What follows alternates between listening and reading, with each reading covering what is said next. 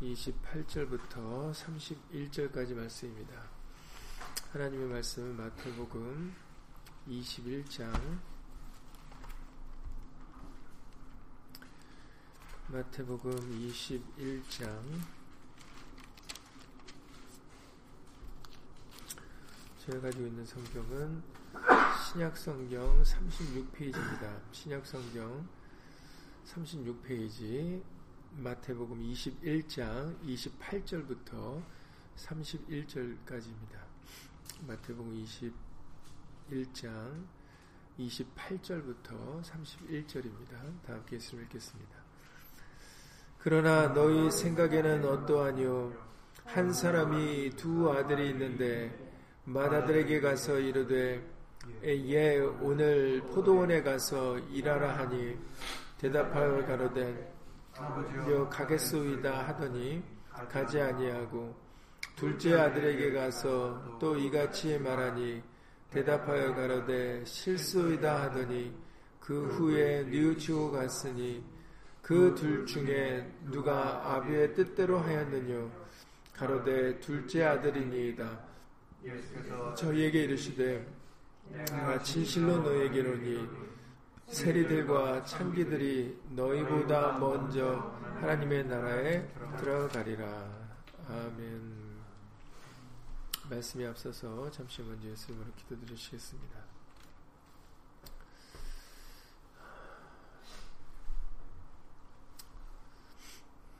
사도 바울의 전도 여행을 통해서 사도 바울은 자기의 계획과 자기의 원하는 바대로 여정을 삼지 아니하고 예수님이 허락해 주시는 것을 따라서 예수님이 인도해 주시는 것을 따라서 순종하여 따라가는 것을 우리들에게 알려주셨사오니 우리의 하루하루의 삶 또한 우리의 걸음을 인도해 주시는 예수님을 믿고 의지하며 살아가는 그런 믿음의 백성들 다 될 수 있도록 오늘 이 밤도 예수의 말씀으로 깨우쳐 주시고 예수의 말씀으로 돌이킬 수 있게 하여 주셔서 우리로 하여금 정말 예수님이 기뻐 받으실 수 있는 그런 둘째 아들로서 살아가는 그런 순종의 자녀들이 될 수 있도록 예수 이름으로 도와주시옵소서. 올 한 해 우리는 가보지 않은 길을 가게 될 것입니다. 예수님, 우리가 믿고 의지하고 바라보고 살아갈 분은 오직 예수님밖에 없사오니 항상 이 사실을 잊지 않고 살아갈 수는 그런 우리 모두가 다 되어줄 수 있도록 예수 이름으로 도와주시옵시고 진실로 예수의 말씀에 순종하며 살아가는 것이 복된 삶이라는 것을 잊지 말고 늘 마음에 새기고 살아가는 그런 우리 모두가 다 되어줄 수 있도록 예수 이름으로 도와주시옵소서. 함께하지 못한 믿음의 식구들 인터넷을 통해서 같은 마음 같은 뜻으로 하나 되어 이 시간 예배 드릴 때 동일한 예수님의 말씀의 깨달음과 은혜로서 예수 이름으로 함께하여 주시옵소서. 주 예수 그리스도 이름으로 감사하며 기도드렸사옵나이다. 아멘.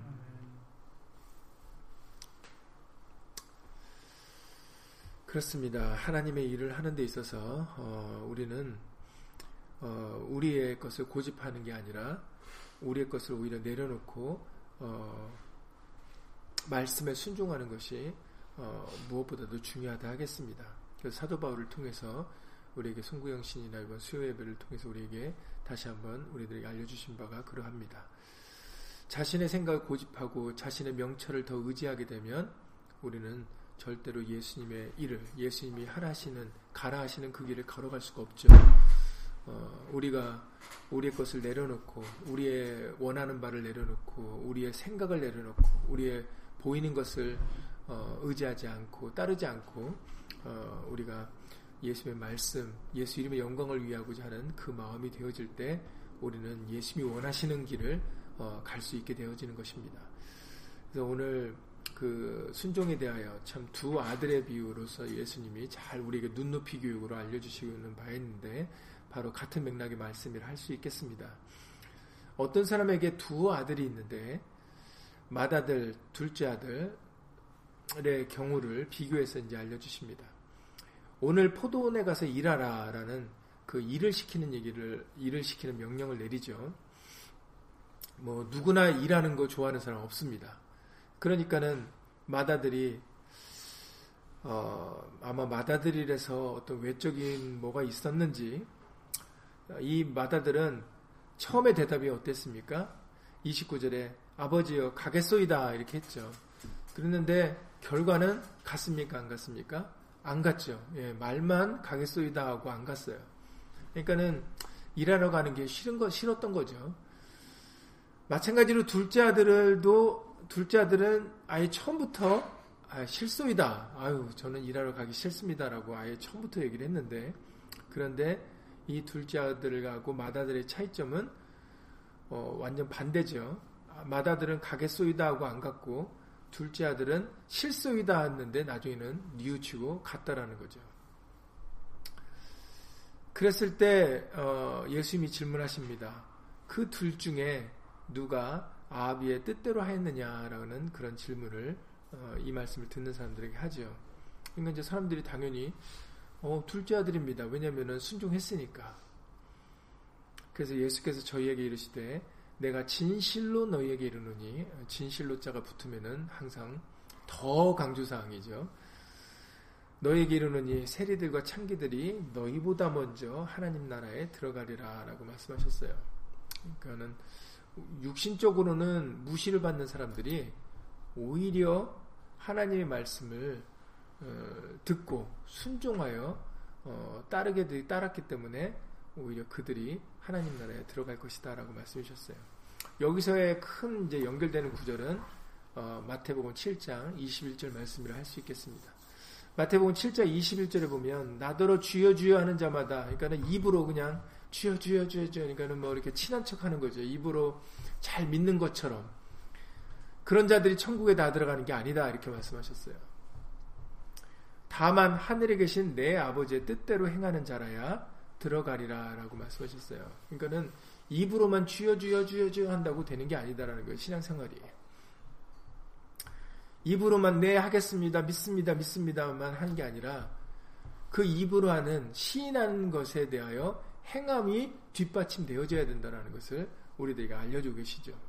그래서 다만이니까 이것만 된다라는 거죠. 뭐냐면 하늘에 계신 내 아버지의 뜻대로 행하는 자라야 들어가리라. 예, 중요한 것은 겉이 아니라 정말 우리가 마음을 다하여 하나님의 말씀을 순종하는 것이 중요하다. 그런 사람들만 천국에 들어갈 수 있다라고 말씀하셨어요. 그래서 항상 믿음과 행함은 일치가 돼야 됨을 우리들에게 알려주고 계시는 것이죠. 말만 해서는 안 된다라는 것입니다.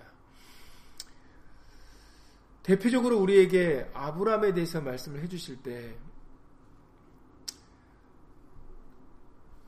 아브라함은 하나님의 말씀을 믿음으로 인해서 그것을 의로 여겼다라고 창세기 15장의 1절 이하 말씀을 통해 우리에게 알려주셨잖아요. 그 믿음으로 의롭다 여김을 받았는데, 그런데 이것을 나중에 야고보서 2장에서 야고보를 통해서 우리에게 들려주신 바가 그가 믿음으로만 받은 게 아니라 행함으로도 의롭다함을 받은 것이다 라고 야고보서 2장 21절에서 말씀을 해주십니다. 그냥 입으로만 믿노라 한 게 아니라 행함으로 의롭다 하심을 받은 것이 아니냐라고 밝힐 때 야고보서 2장 21절에 우리 조상 아브라함이 그 아들 이삭을 제단에 드릴 때, 그 아들을 바치려고 할 때 여러분들 칼을 들어서 자기 아들 이삭을 죽이려 한 사실을 여러분들 잘 아시죠? 창세기 22장에 기록된 말씀입니다. 그럴 때 행함으로 의롭다 하심을 받은 것이 아니냐. 그래서 네가 보거니와 믿음이 그의 행함과 함께 일하고 행함으로 믿음이 온전케 되었느니라. 완전하게 되었다라는 것을 우리들에게 알려주고 계십니다. 그러니까 믿노라 아브라함은 그냥 믿노라만 했던 게 아니라 자신의 아들을 직접 잡으려고 하나님의 말씀을 순종함으로 있어서 그것으로 그 앞선 그 믿음이 인정함을 받았다라는 것을 우리들에게 야고보를 통해서 분명하게 알려주시죠. 여러분들 잘 아시는 대로 정말 아브라함이 칼을 들어 이삭을 잡으려고 할 때 하나님께서 이렇게 얘기하십니다. 창세기 22장 12절에서 사자가 가라사대 그 아이에게 네 손을 대지 말라. 아무 일도 그에게 하지 말라. 네가 네 아들 네 독자라도 내게 아끼지 아니하였으니 내가 이제야 네가 하나님을 경외하는 줄을 아노라라고 말씀하셨어요. 예, 이제야라니까 그때 인정을 받았다라는 거죠. 그래서 그것을 야고보서를 통해서 그것이 바로 행함과 함께 일함으로써 그 아브라함의 믿음이 온전케 된 순간이었다라는 것을 야고보를 통해서 확실하게 우리에게 증거해 알려주셨습니다. 그러니까는 그냥 가겠소이다 하고 가지 아니하면은 그 앞에 가겠소이다라고 했던 것이 소용이 없다라는 거예요. 오히려 실소이다 했는데 그걸 뉘우치고 갔을 때 오히려 둘째 아들이 아버지의 뜻대로 행했다라고 말씀을 해주고 계시는 것이죠. 가겠소이다, 내가 뭐 겉으로 믿습니다 했는데 실질적으로 그 믿음에 합당한 믿음과 행함이 온전한 일치가 되지 못하면은 그 믿음은 죽은 믿음이다라는 것처럼 그것은 소용이 없다라는 것을 우리들에게 알려주고 계시는 것이죠. 하나님의 일을 하는 데 있어서 우리는 바로 이것을 명심을 해야 되겠습니다. 사람들이 예수님한테 하나님의 일이 무엇입니까? 라고 물었던 적이 있죠. 요한복음 6장 28절 이하 29절에 기록된 말씀입니다. 요한복음 6장 28절 이하 29절에 저희가 묻되 우리가 어떻게 하여야 하나님의 일을 하오리까? 그랬더니 예수께서 대답하여 가라사대 하나님의 보내신 자를 믿는 것이 하나님의 일이니라 라고 말씀하셨어요. 하나님의 보내신 자, 다시 말해서 예수님을 믿는 것이 하나님의 일이다 라고 말씀하셨어요.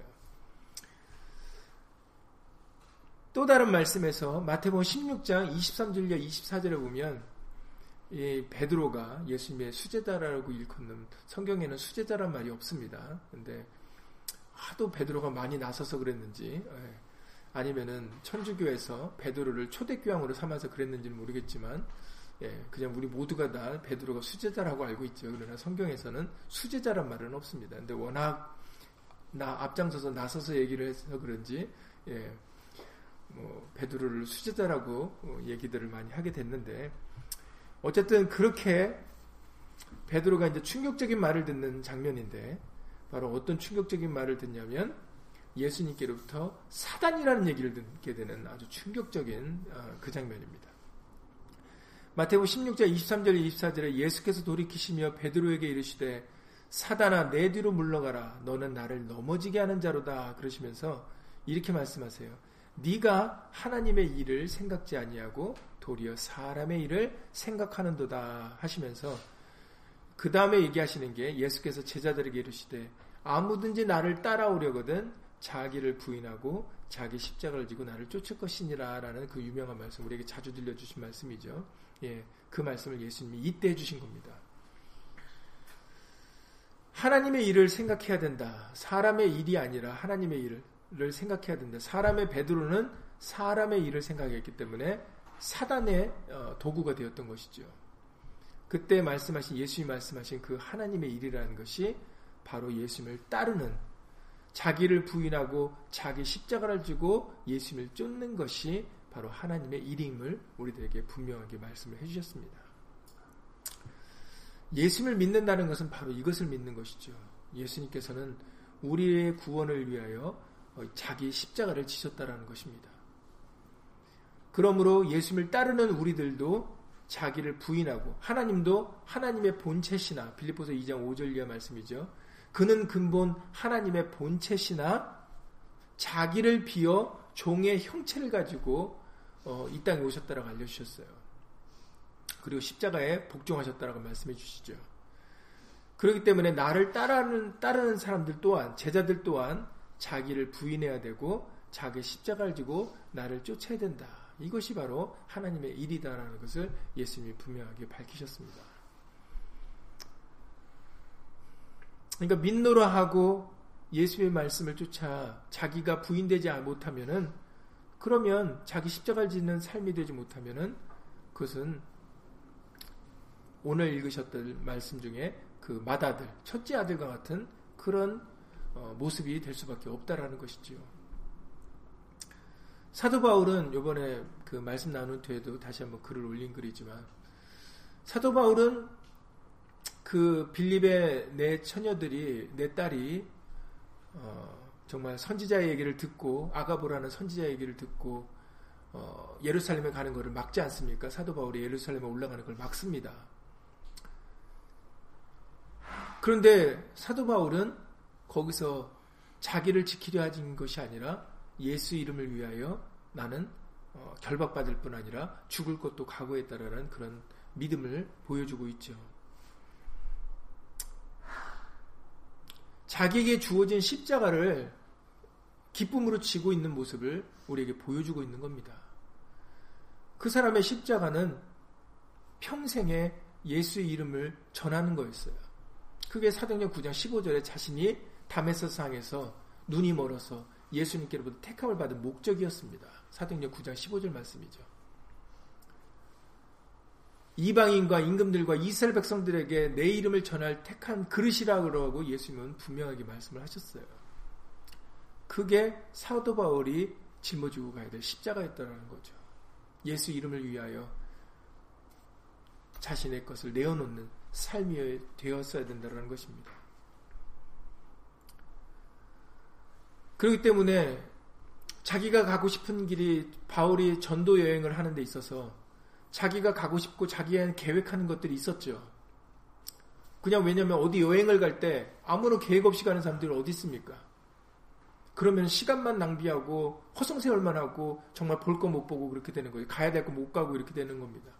그러니까 여행을 가기 전에는 먼저 계획이라는 걸 세우고 일정이라는 걸 잡습니다. 그래서 사도 바울도 마찬가지였죠.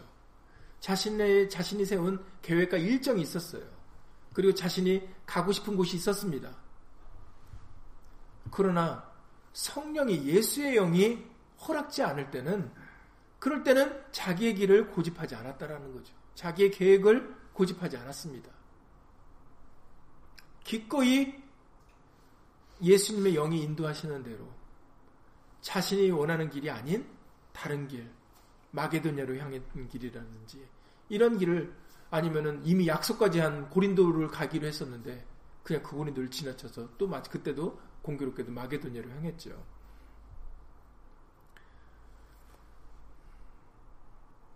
이런 순종함이 있기 위해서는 자기가 부인되어져야 되고 자기에게 주어진 십자가를 질 수 있는 그런 마음, 중심이 있어야 된다는 것입니다. 그래야 예수님의 일을, 그리고 예수님의 길을 걸어갈 수가 있어요. 자기의 길을 걸어가는 게 아니라 예수님의 그 길을 걸어갈 수 있는 것입니다.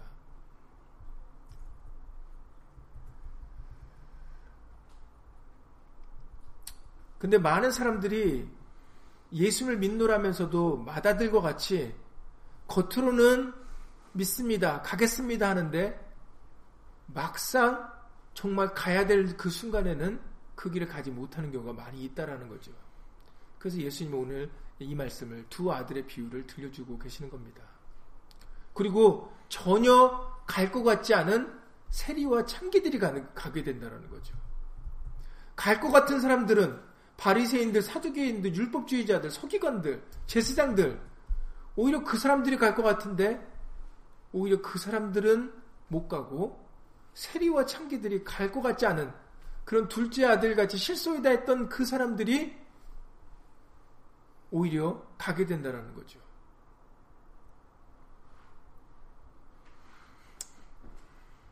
그래서 이거에 대한 또 비슷한 비유의 말씀을 누가복음 18장 10절 이하 14절에서도 해주셨습니다. 누가복음 18장 10절 이하 14절 말씀을 통해서 두 사람이, 여기서도 두 사람이라고 말씀해 주셨어요. 여기서의 두 사람은 마찬가지로 사실 오늘의 이 말씀과도 비슷한데, 항상 바리새인들이 항상 자랑하고 나서니까 이제 주 예수님의 책망을 받는 주 타겟이 이제 바리새인들이 많이 경우가 많습니다. 여기서도 누가복음 18장 10절 이하 14절에서도 두 사람이, 그 중에 하나가 뭐 아니나 달라 바리새인입니다. 항상 자기 걸 자랑하고 자기 걸 이제 내세우는 사람들이다 보니까 항상 예수님이 말씀하실 때 주 대상이 되는데, 그리고 또 반대는 오늘 말씀같이 세리와 창기와 마찬가지로 그 나머지 한 사람은 세리였습니다. 그래서 무슨 말씀을 해주시냐면 두 사람이 기도하러 성전에 올라가니 하나는 바리새인이요 하나는 세리라. 바리새인은 서서 따로 기도하여 가로되 하나님이여 나는 다른 사람들 곧 토색, 불의, 간음을 하는 자들과 같지 아니하고 이 세리와도 같지 아니함을 감사하나이다. 나는 일에 2번씩 금식하고 또 소득의 11조를 드리나이다 하고 이런 아주 멋들어진 정말 자신이 행한 그 의를 쭉 나열해서 기도를 드렸습니다. 감사까지도 드렸죠. 그런데 반면에 세리는 멀리 서서 감히 눈을 들어 하늘을 우러러보지도 못하고 다만 가슴을 치며 가로되 하나님이여 불쌍히 여기옵소서 나는 죄인이로소이다 하였느니라. 내가 너희에게 이르노니 이 사람이 저보다 의롭다 하심을 받고 집에 내려갔느니라. 무릇 자기를 높이는 자는 낮아지고 자기를 낮추는 자는 높아지리라 하시니라 라고 말씀하셨어요. 네. 우리에게 이번 수요일에도 다시 한번 알려주셨죠. 요한복음 13장의 말씀인데 뭘 알고 행하면 복이 있다고요? 우리에게 뭘 알고 행하면 복이 있다라고 말씀하셨습니까? 종이 상전보다 크지 못하고 보냄을 받은 자가 보낸 자보다 크지 못하다라는 그 사실이죠. 그렇습니다. 종은 상전보다 클 수가 없죠. 그러면 종이 아니죠. 보냄을 받은 자가 어떻게 보낸 자보다 클 수가 있겠습니까? 보낸 사람이 높으니까는 그 사람을 보낸 거죠. 너희가 이것을 알고 행하면 복이 있으리라 라고 요한복음 13장 16절 이하 17절에서 말씀해 주셨습니다.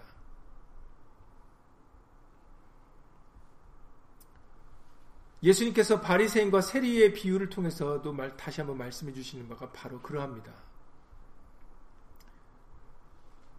무릇 자기를 높이는 자는 낮아지고 자기를 낮추는 자는 높아지리라 하시니라. 그러니까 자기가 자기를 높이는 것은 의미가 없다라는 거예요. 바리새인들은 그 일을 잘했습니다. 자기가 행한 거, 자기가 아는 거 이런 것들을 얘기하기를 좋아했죠. 자신이 율법을 지킨다라는 거. 근데 사실은 자랑은 사람에게서 나는 게 아니라 하나님에게서라고 우리에게 알려주셨잖아요. 칭찬은 하나님에게서 있어야 되는 것이 칭찬입니다. 그런데 그들은 자기를 높여서 사람에게 칭찬받으려고 했어요. 오늘 맏아들과 같이 가겠소이다 라고 한 것은 일단 아버지의 이목을 본 거죠. 여기서 실소이다 하면은 아버지가 자기를 어떻게 생각하겠어요. 그러면은 저런 나쁜 아들이라는 그런 칭함을 받고 어떻게 보면은 아버지의 그거로부터 이제 멀어질 수 있는 거 아니겠습니까? 여러 가지 육신적으로. 그러니까는 겉으로는 가겠소이다라는 그런 겉모습은 그런 모습을 그럴싸하게 보인다라는 거죠. 그러나 막상은 실상은 그렇게는 행동을 안 하는 거죠. 자기를 높이는 자는 낮아지고 자기를 낮추는 자는 높아지리라 라고 말씀하셨어요. 그래서 우리는 항상 자기를 부인해야 되고 자기 십자가를 지고 우리가 예수님을 쫓아야 되는 이유가 바로 여기에 있습니다. 우리가 자기를 낮추고 우리의 그 위치에서 예수 이름의 영광을 위하여 살아가고자 하는 그 마음만, 그 중심을 가지고 우리가 행동을 하려고 한다면 바로 예수님은 그 사람을 언제든지 높여줄 수 있다라는 거죠. 인도해 주실 수 있다라는 것입니다. 내가 굳이 자랑하고 내가 뭐 하겠다고 하지 않아도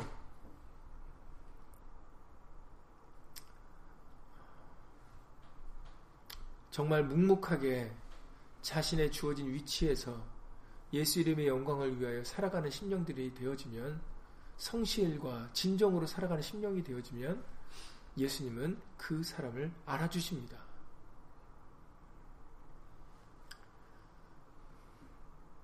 그러니 주여 주여 하는 그런 입술로서의 신앙생활이 아니라 진정으로 마음과 뜻과 목숨과 힘을 다해서 예수의 말씀을 따르고자 하는 그런 진정한 순종의 모습을 갖고 살아가는 것이 무엇보다도 중요하다 하겠습니다. 그래서 성경에서는 이렇게 겉과 속이 다른 거에 대하여 책망하신 말씀들이 많이 있어요. 에스겔서 33장 30절 이하 31절의 말씀에 보시면은 에스겔서 33장 30절 이하 31절에 인자야 네 민족이 담곁에서와 묻힌 문에서 너를 의논하며 각각 그 형제로 더불어 말하여 이르기를 자가서 여호와께로부터 무슨 말씀이 나오는가 들어보자 이렇게 얘기를 한대요. 형제들이 모여서 야 그래 가서 하나님께로부터 무슨 말씀이 나오는지 한번 들어보자 라고 모여서 이제 나 하나님께 나오는데 근데 하나님께서는 이렇게 이 말씀을 하십니다. 백성이 모이는 것 같이 내게 나오며 내 백성처럼 내 앞에 앉아서 네 앞에 앉아서 네 말을 들으나 그대로 행치 아니하니 이는 그 입으로는 사랑을 나타내어도 마음은 이욕을 쫓음이라 이렇게 얘기를 한다는 거예요. 아니 그들의 모습은 자 가서 하나님이 무슨 말씀하시는지 들어봅시다 하고 모이는데 근데 그 모이는 이유가 그리고 겉으로 사랑을 나타내는 이유가 다른 속셈이 있어서 그런 것이지 자식이 자기를 위해서인 것이지 정말로 하나님의 말씀을 듣고자 나오는 게 아니다라는 거죠. 원해서 나오는 게 아니다라는 그런 놀라운 말씀을 하십니다.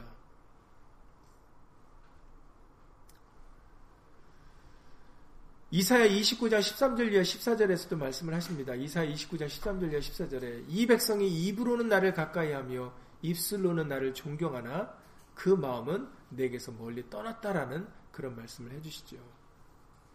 디도서 1장 16절에서도 말씀하셨어요. 디도서 1장 16절을 통하여 저희가 하나님을 시인하나 행위로는 부인하니 가증한 자여 복종치 아니하는 자여 모든 선한 일을 버리는 자니라 라고 말씀하셨어요.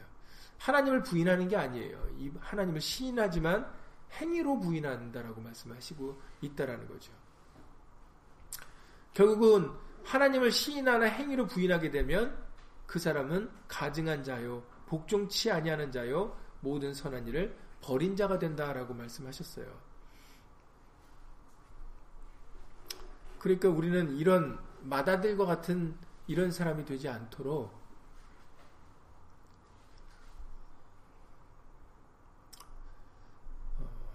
예수님의 말씀을 믿고 그리고 우리에게 주어진 그 하나님의 일, 자기를 부인하고 자기의 십자가를 지고 정말 예수님을 따르는 예수 이름의 영광을 위하여 살고자 하는 그런 삶을 우리가 살아드리도록 노력을 해야 된다는 거죠. 애쓰고 힘써야 된다는 겁니다. 그게 우리의 몫이기 때문에 그것까지 예수님이 해주시지 않는다는 거예요. 지금 두 사람에 대한 비유를 왜 해주시겠어요? 그들에게 차이가 있어서 해주시는 거거든요. 그들이 똑같지 않기 때문에 두 사람을 비교해서 말씀을 하시는 거거든요. 그리고 그 말씀을 하시는 이유가 뭐겠어요? 우리에게 그 두 사람 중에 하나님의 뜻대로 하는 사람들이 천국에 가니까 세리와 창기같이 오히려 자기를 낮추고 자기를 부인하고 예수의 말씀을 따라 순종하는 그런 사람이 되라고 우리에게 그 두 사람의 비유를 알려주시는 거 아니겠습니까? 그러니 그 청종하여 그것을 우리에게 분별하게 해주실 때 그것을 청종하여 살려고 하는 그 모습이 그 노력이 우리의 몫이라는 것이죠. 만약에 사도 바울이 예수의 영이 허락지 아니하고 그리고 예수님의 말씀으로 길을 지도하실 때 어떻게 보면 두 갈래길 아니겠어요? 왜냐하면 지금 고린도로 가야 되는 것이 이미 계획이 잡힌 것이었습니다. 그리고 아니면은 사도행전 16장의 말씀에 가면은 비느니게아로 가고 싶은 것이 사도 바울의 마음이었어요. 그런데 거기에 다른 길이 들어오게 된다는 거죠. 다른 계획이 거기에 끼게 된 거죠. 중간에. 예수님께서 그 마음을 주신 겁니다. 그랬을 때 두 가지 길이 우리에게 주어졌을 때 어느 길을 선택하느냐가 바로 우리의 몫이다라는 거죠. 그리고 그 길을 선택할 때 예수님의 길을 선택하려면 자기가 부인되어져야 된다는 거죠. 그리고 자기를 십자가, 다시 말해서 예수 이름의 영광을 위하여 살아가는 그 예수님의 일을 행해드리고자 하는 그 믿음이, 그 중심이, 마음이 우리에게 있어야 그 두 가지 선택의 길에서 바로 올바른 예수님의 길을 선택할 수 있게 되어진다라는 것입니다.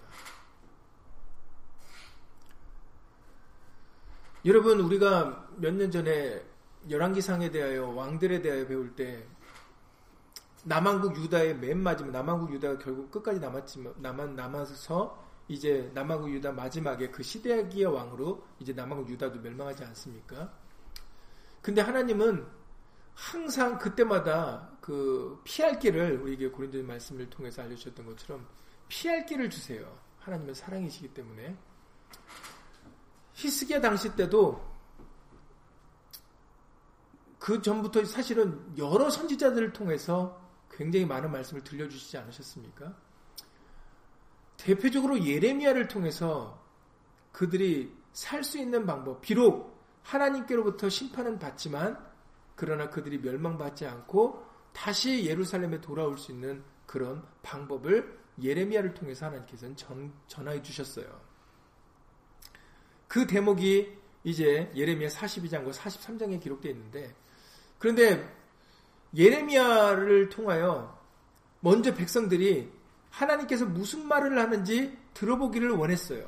예레미야 42장 3절 이하 말씀입니다. 왜냐하면 그들도 굉장히 복잡한 때니까 어떻게 지금 막 느부갓네살 바벨론 왕은 올 것 같죠. 그리고 그러면 애굽으로 피해야 될 것 같은데, 아니면은 그냥 믿음으로 남아 있거나, 이제 그때 그 너무나도 혼란스러운 상황이었기 때문에 백성들도 여러 가지 생각을 가지고 있었어요. 그러다 보니까는 이제 여러 얘기를 들어보는 거죠. 왜냐하면 자기가 이제 결정을, 우리도 그러잖아요. 여러 가지의 옵션들이 많으면, 여러 가지 선택해야 될 것들이 많으면 혼란스럽잖아요. 그러니까는 누군가 어떤, 내가 이거 결정을 내려야 되는데 결정을 안 내릴 수는 없어요. 결정을 내려야 되는데 어떤 결정이 옳은 결정이냐, 이제 분별이 안 되는 거죠. 그러다 보니까 이제 우리도 그러면 어떻게 해야 돼요? 이 사람에도 묻고 저 사람에게도 묻고, 그래갖고 뭔가 좀 나름대로 자기가 결정하는 데 있어서 도움을 받으려고 하는 그런 모습을 보이고 있지 않습니까? 이 당시 때도 마찬가지였어요. 그래서 백성들도 그런 너무나도 혼란스러운 시기다 보니까 예레미야를 불러서 하나님의 너에게 뭐라고 말씀하시더냐라는 그런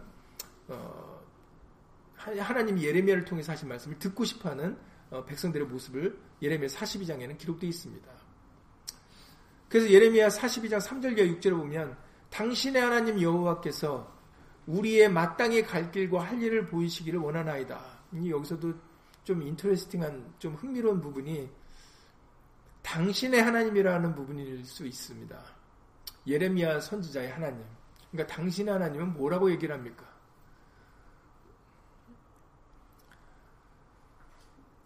우리의 마땅히 갈 길과 할 일을 보이시기를 원하나이다. 지금 혼란스러운 상태니까 우리가 어떤, 마땅히 우리가 어느 길로 가야 될지, 무엇을 해야 할지를 당신 하나님은 뭐라고 말하십니까? 내가 그걸 듣기를 원합니다. 지금 이 말을 통해서 지금 좀 전에 말씀드렸던 것처럼 혼란스러운 상황이 있기 때문에 내가 어떻게 얻는 길로 가야 되지? 내가 뭐 해야 되지? 지금 이거를 정하고 싶어하는 백성들의 모습을 볼 수가 있는 겁니다.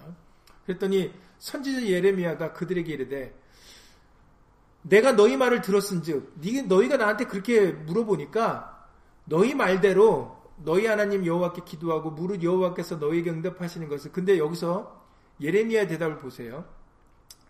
백성들이 예레미야에게 물을 때는 당신의 하나님 여호와께서 우리의 마땅히 갈 길과 할 일을 이러잖아요. 근데 예레미야 대답을 들어보세요. 내가 너희 말을 들었은즉 너희 말대로 너희 하나님 여호와께 기도하고 무릇 여호와께서 너희에게 응답하시는 것을 숨김없이 너희에게 고하리라. 여러분들 이 차이점을 아시겠습니까?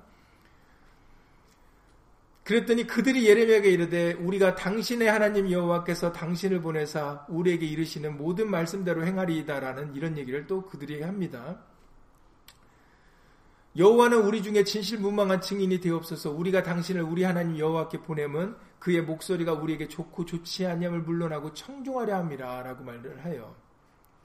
그러니까 예레미야에게 우리의 갈 길과 할 일을 좀 보여주세요. 당신 하나님 여호와께 물어서 그러면 그 말이 좋든지 좋지 않든지 우리가 그것을 청종하겠습니다 라고 그렇게 예레미야에게 요구를 하죠. 그리고 그것이 우리에게는 복입니다.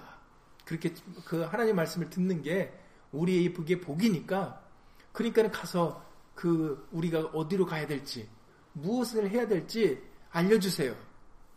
그 예레미야가 10일 후에 이제 하나님께로 또 말씀을 받아서 그들에게 다시 옵니다. 그래서 예레미야 43장 1절에서 이렇게 예레미야가 이제 하나님 말씀을 쭉 전하고 난 다음에 예레미야가 모든 백성에게 그들의 하나님 여호와의 말씀 곧 그들의 하나님 여호와께서 자기를 보내사 그들에게 이르게 하신 이 모든 말씀을 다 말하며 호사의 아들 아사랴와 이제 이 예레미야가 이제 하나님이 그들에게 전하라는 말씀을 다 했습니다. 그러면 자신들이 예레미야에게 요구한 것은 당신이 무슨 말을 하든지 간에 내가 그 뜻을 따르겠습니다. 그게 우리의 복입니다. 그 말이 좋든지 우리에게 듣기에 좋은 말이든 좋지 않은 말이든 내가 따르겠습니다 했는데 예레미야 말이 끝나자마자 호사의 아들 아사랴와 가레야의 아들 요하난과 및 모든 교만한 자가 예레미야에게 말하여 가로되 네가 거짓을 말하는도다. 이제 이렇게 되는 거예요. 이제 분위기가 완전 반전이 되는 겁니다. 예레미야 말이 끝나자마자 이 여러 사람들이 너 이거 거짓말이다. 우리 하나님 여호와께서는 너희는 애굽에 거하려고 그리로 가지 말라고 너를 보내어 말하게 하지 아니하셨느니라. 예레미야를 통해서는 애굽에 가지 말라 그러셨거든요. 근데 그게 거짓말이라는 거죠. 그 이유가 뭔가 했더니 네가 네리야의 아들 바룩이 너를 꼬드겨서 우리를 대적하여 갈대아인의 손에 붙여 죽이며 바벨론으로 잡아가게 하랍니다. 너 바벨론의 첩자지. 우리를 바벨론에 항복하라고. 왜냐하면 예레미야를 통해서 들려진 하나님의 말씀은 바벨론에게 항복하라는 거거든요. 너희가 죄를 졌으니 죄값은 치러야 되니까 바벨론을 항복하게 가면 70년이 참에 다시 돌아오게 해주시겠다는 것이 하나님이 예레미야를 통해서 하신 말씀이셨거든요. 근데 이들은 그것을 예레미야가 저쪽 편을 들어서 우리로 하여금 바벨론에게 항복하고 사로잡히게 하려는 그런 계략을 우리에게 보이고 있는 거다라고 얘기를 하고 있는 거죠. 오히려 그것을 곡해하고 있는 겁니다. 그래가지고 그 말들을 막 그러면 사람들한테 그 얘기가 오니까 모든 군대 장관과 모든 백성이 유다 땅에 거하라 하시는 여호와의 목소리를 청종치 아니하였다라고 그렇게 예레미야 43장 4절엔 기록되어 있어요. 여러분 자기들이 마땅히 갈 길과 할 일을 보여주세요 라고 해놓고는 막상 그 가야 될 길을 보여주시니까 갑니까 안 갑니까? 안 가잖아요. 누구예요? 지금 오늘 읽으셨던 마다들입니다.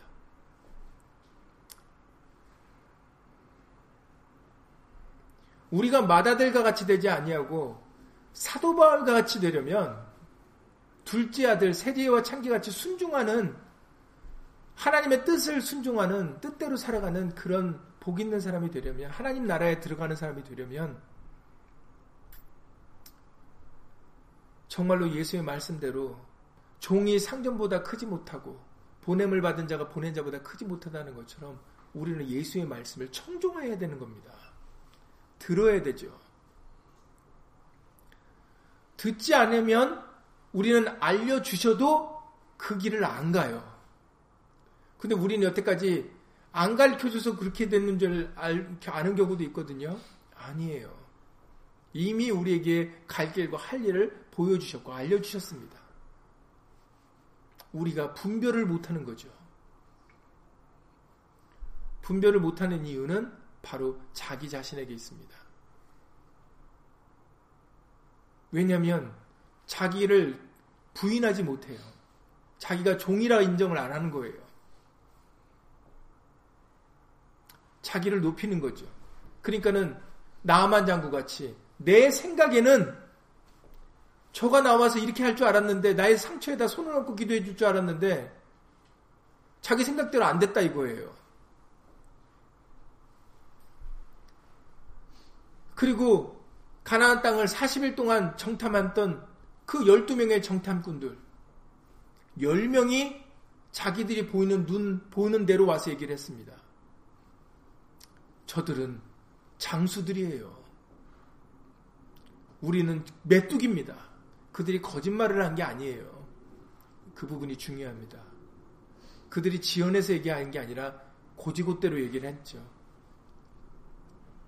그런데도 그것을 성경에서는 악평이라고 말씀하셨어요. 아니 고지고대로 얘기했는데 그게 왜 악평입니까? 말씀대로 하지 않았으니까. 하나님의 말씀은 그 땅을 너에게 주겠다라는 것이 하나님의 말씀이셨거든요.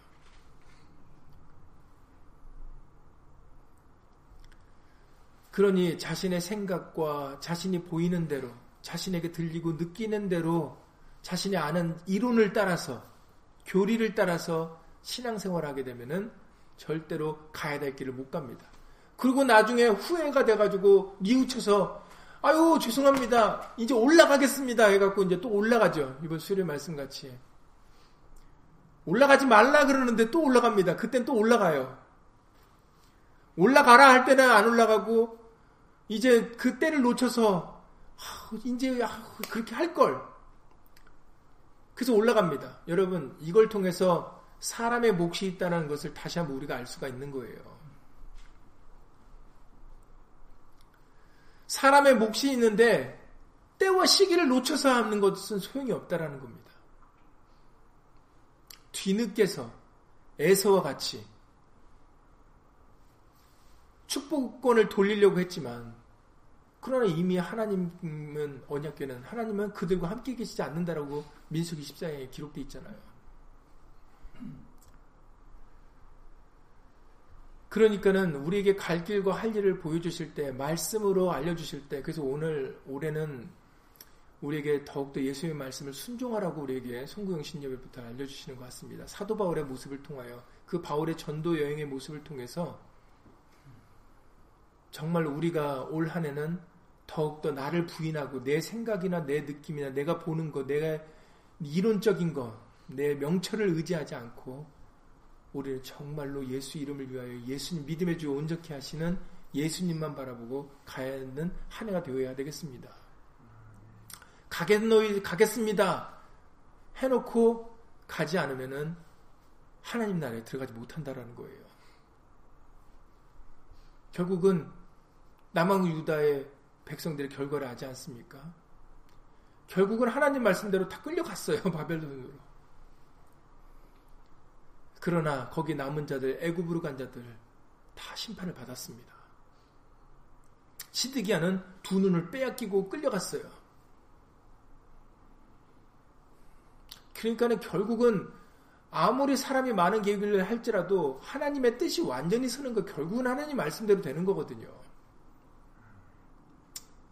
그러니까는 지금까지 너희가 내 이름으로 구하지 않았으나 구하라 하면은 그러면은 내 뜻이 어디 있습니까? 여태까지 우리가 여호와 이름 불렀는데요. 이게 무슨 의미가 있어요? 지금 예수 이름을 하라는데 그렇잖아요. 지금까지는 너희가 내 이름으로 구하지 않았으나 구하라 그리하면 너희 기쁨이 충만하리라 너희 받으리니 너희 기쁨이 충만하리라는 요한복음 16장의 24절 말씀이 떨어지면 그 말씀이 떨어진 순간부터는 그 말씀의 법이 적용되는 거거든요. 근데 그 말씀이 떨어졌는데 거기다 대고 우린 여태까지 그렇게 안 했는데요. 저는 여호와라고 여태까지 했는데 우리 조상들은 대대로 여호와 이름 불러서 신앙생활 했는데요. 그게 무슨 의미가 있어요? 그런 마음가짐이면 예수님의 길을 가지 못한다라는 거예요. 예수님이 말씀하시기를 내가 예수님이 길이요 진리요 생명이니 나로 말미암지 않고는 아버지께 올 자가 없다 하셨는데 그게 신약인데 그게 복음인데 그게 우리에게 생명인데 은혜의 보좌에 나가는 유일한 방법인데 거기에다가 무슨 이론을 적용하실 거고 무슨 경험과 무슨 예적 말을 할 수가 있겠습니까? 그게 하나님의 말씀이신데 믿음이 없으니까 그게 하나님 말씀으로 믿어지지 않으니까 결국은 그것을 받아들이지 못하고 순종하지 못하는 거죠. 그러나 세리와 창기 같은 그런 자기를 낮추는 사람들은 그 직업을 말씀하시는 것이 아니라 그들은 겸손히 자기를 낮추는 자라는 것을 말씀하시는 거예요. 그렇게 자기를 부인하고 자기를 낮추고 자기 십자가를 지고 예수님을 따르는 사람들만이 하나님의 뜻대로 순종하여 결국은 천국에 들어가게 될 것입니다. 하나님의 뜻대로 순종하는 자들이 예수 이름에 입맞게 되는 거예요. 예수의 이름이 괜히 인쳐지는 게 아닙니다. 그들은 정절을 지키고 오직 예수님만 바라보고 예수님만 믿고 따르기 때문에, 그러니까는 예수님이 예수 이름에 도장을 쳐주시는 거예요.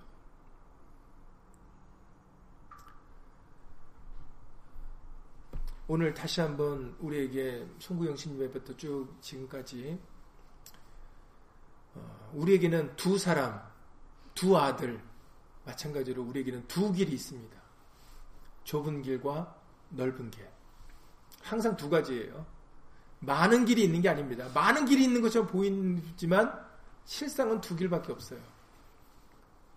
모든 게 두 가지입니다. 생명이냐 사망이냐, 복이냐 저주냐, 양이냐 염소냐, 천국이냐 지옥이냐. 뭐가 많은 게 아닙니다, 여러분. 우리 앞에는 두 가지 길이 있어요.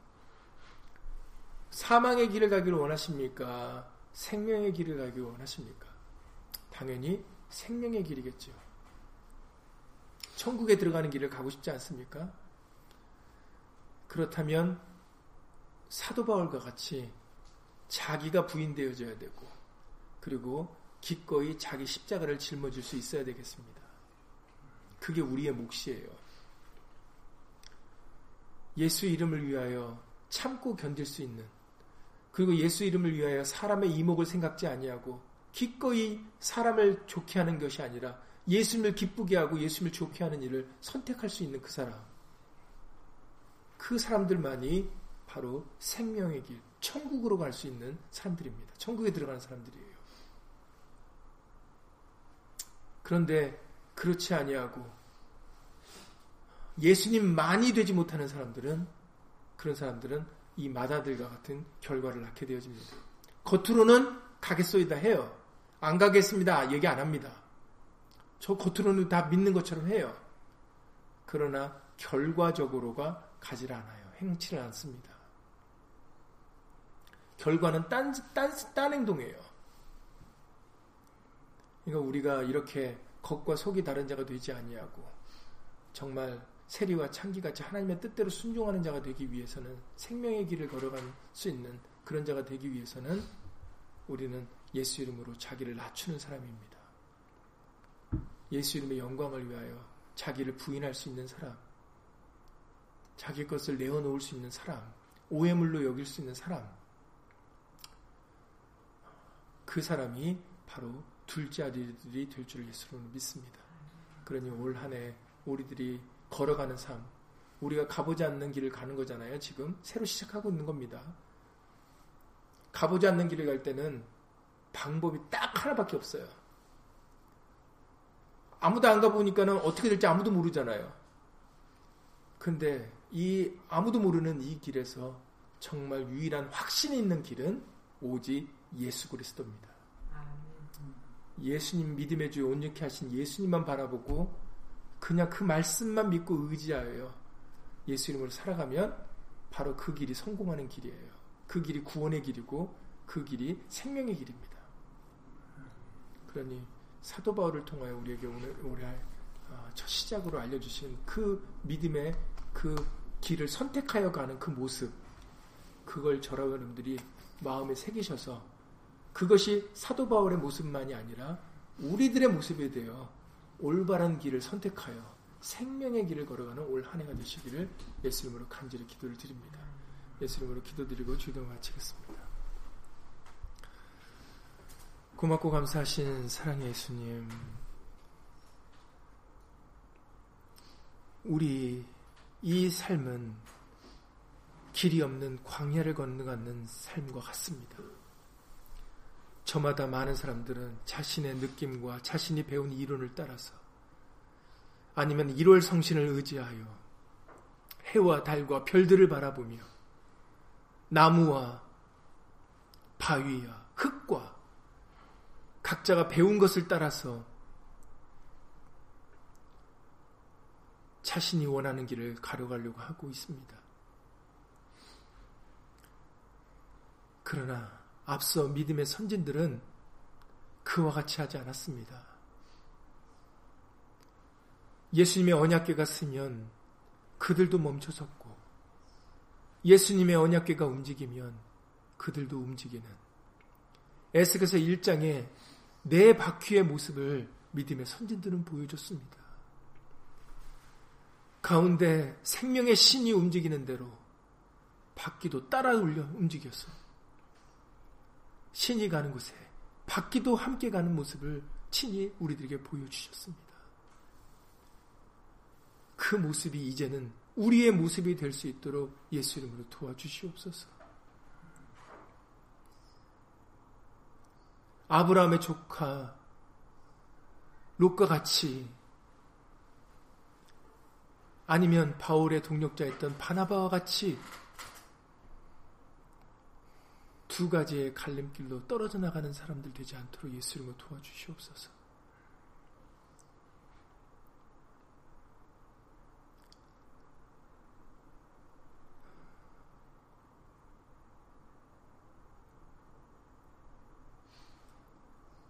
룻의 모습과 같이 어머니가 있는 곳에 나도 있는 것이고 어머니가 장사되는 곳에 나도 장사 지내겠다라는 그러한 굳건한 믿음을 우리에게 예수님을 허락하여 주셔서 오직 믿음의 주여 온전케 하신 예수님만 바라보며 예수님의 말씀이 어떠한가 귀를 기울이고 그 말씀에 청종하여 살아가는 겸손히 자기를 부인하여 자기를 낮추는 우리 모두가 다 되어줄 수 있도록 예수 이름으로 도와주시옵소서.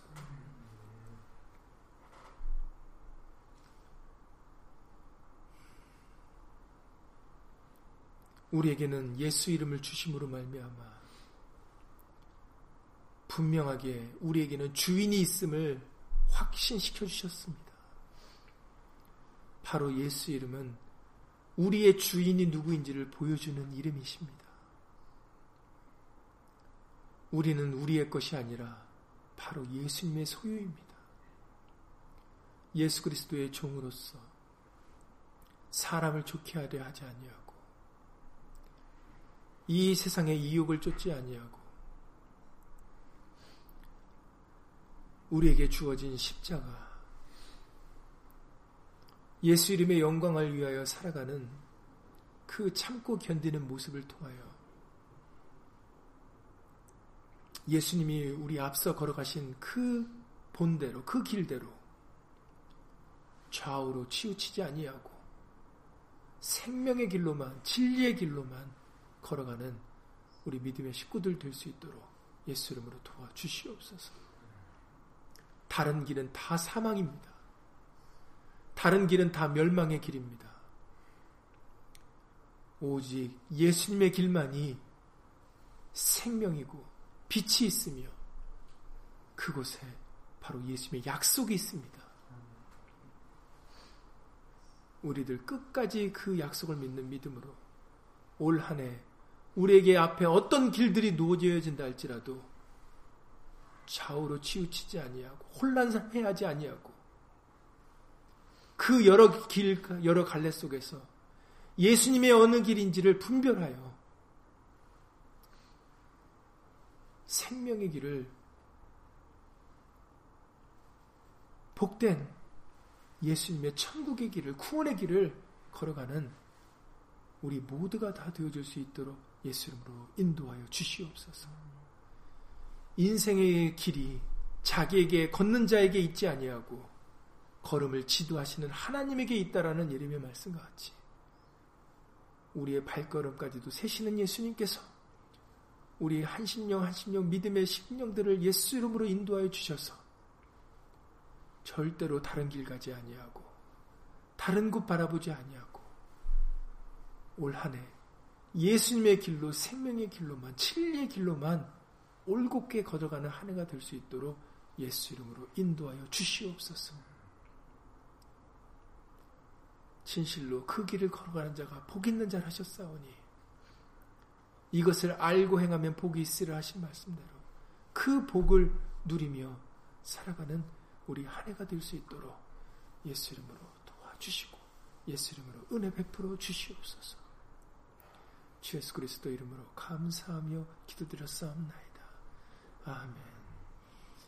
하늘에 계신 우리 아버지요 이름이 거룩히 여김을 받으시오며 나라의 마옵시며 뜻이 하늘에서 이룬 것 같이 땅에서도 이루어지이다. 오늘날 우리에게 일용할 양식을 주옵시고 우리가 우리에게 죄진 자를 사하여 준 것 같이 우리 죄를 사하여 주옵시고 우리를 시험에 들게 하지 마옵시고 다만 악에서 구하옵소서. 나라와 권세와 영광이 아버지께 영원히 있사옵나이다. 아멘.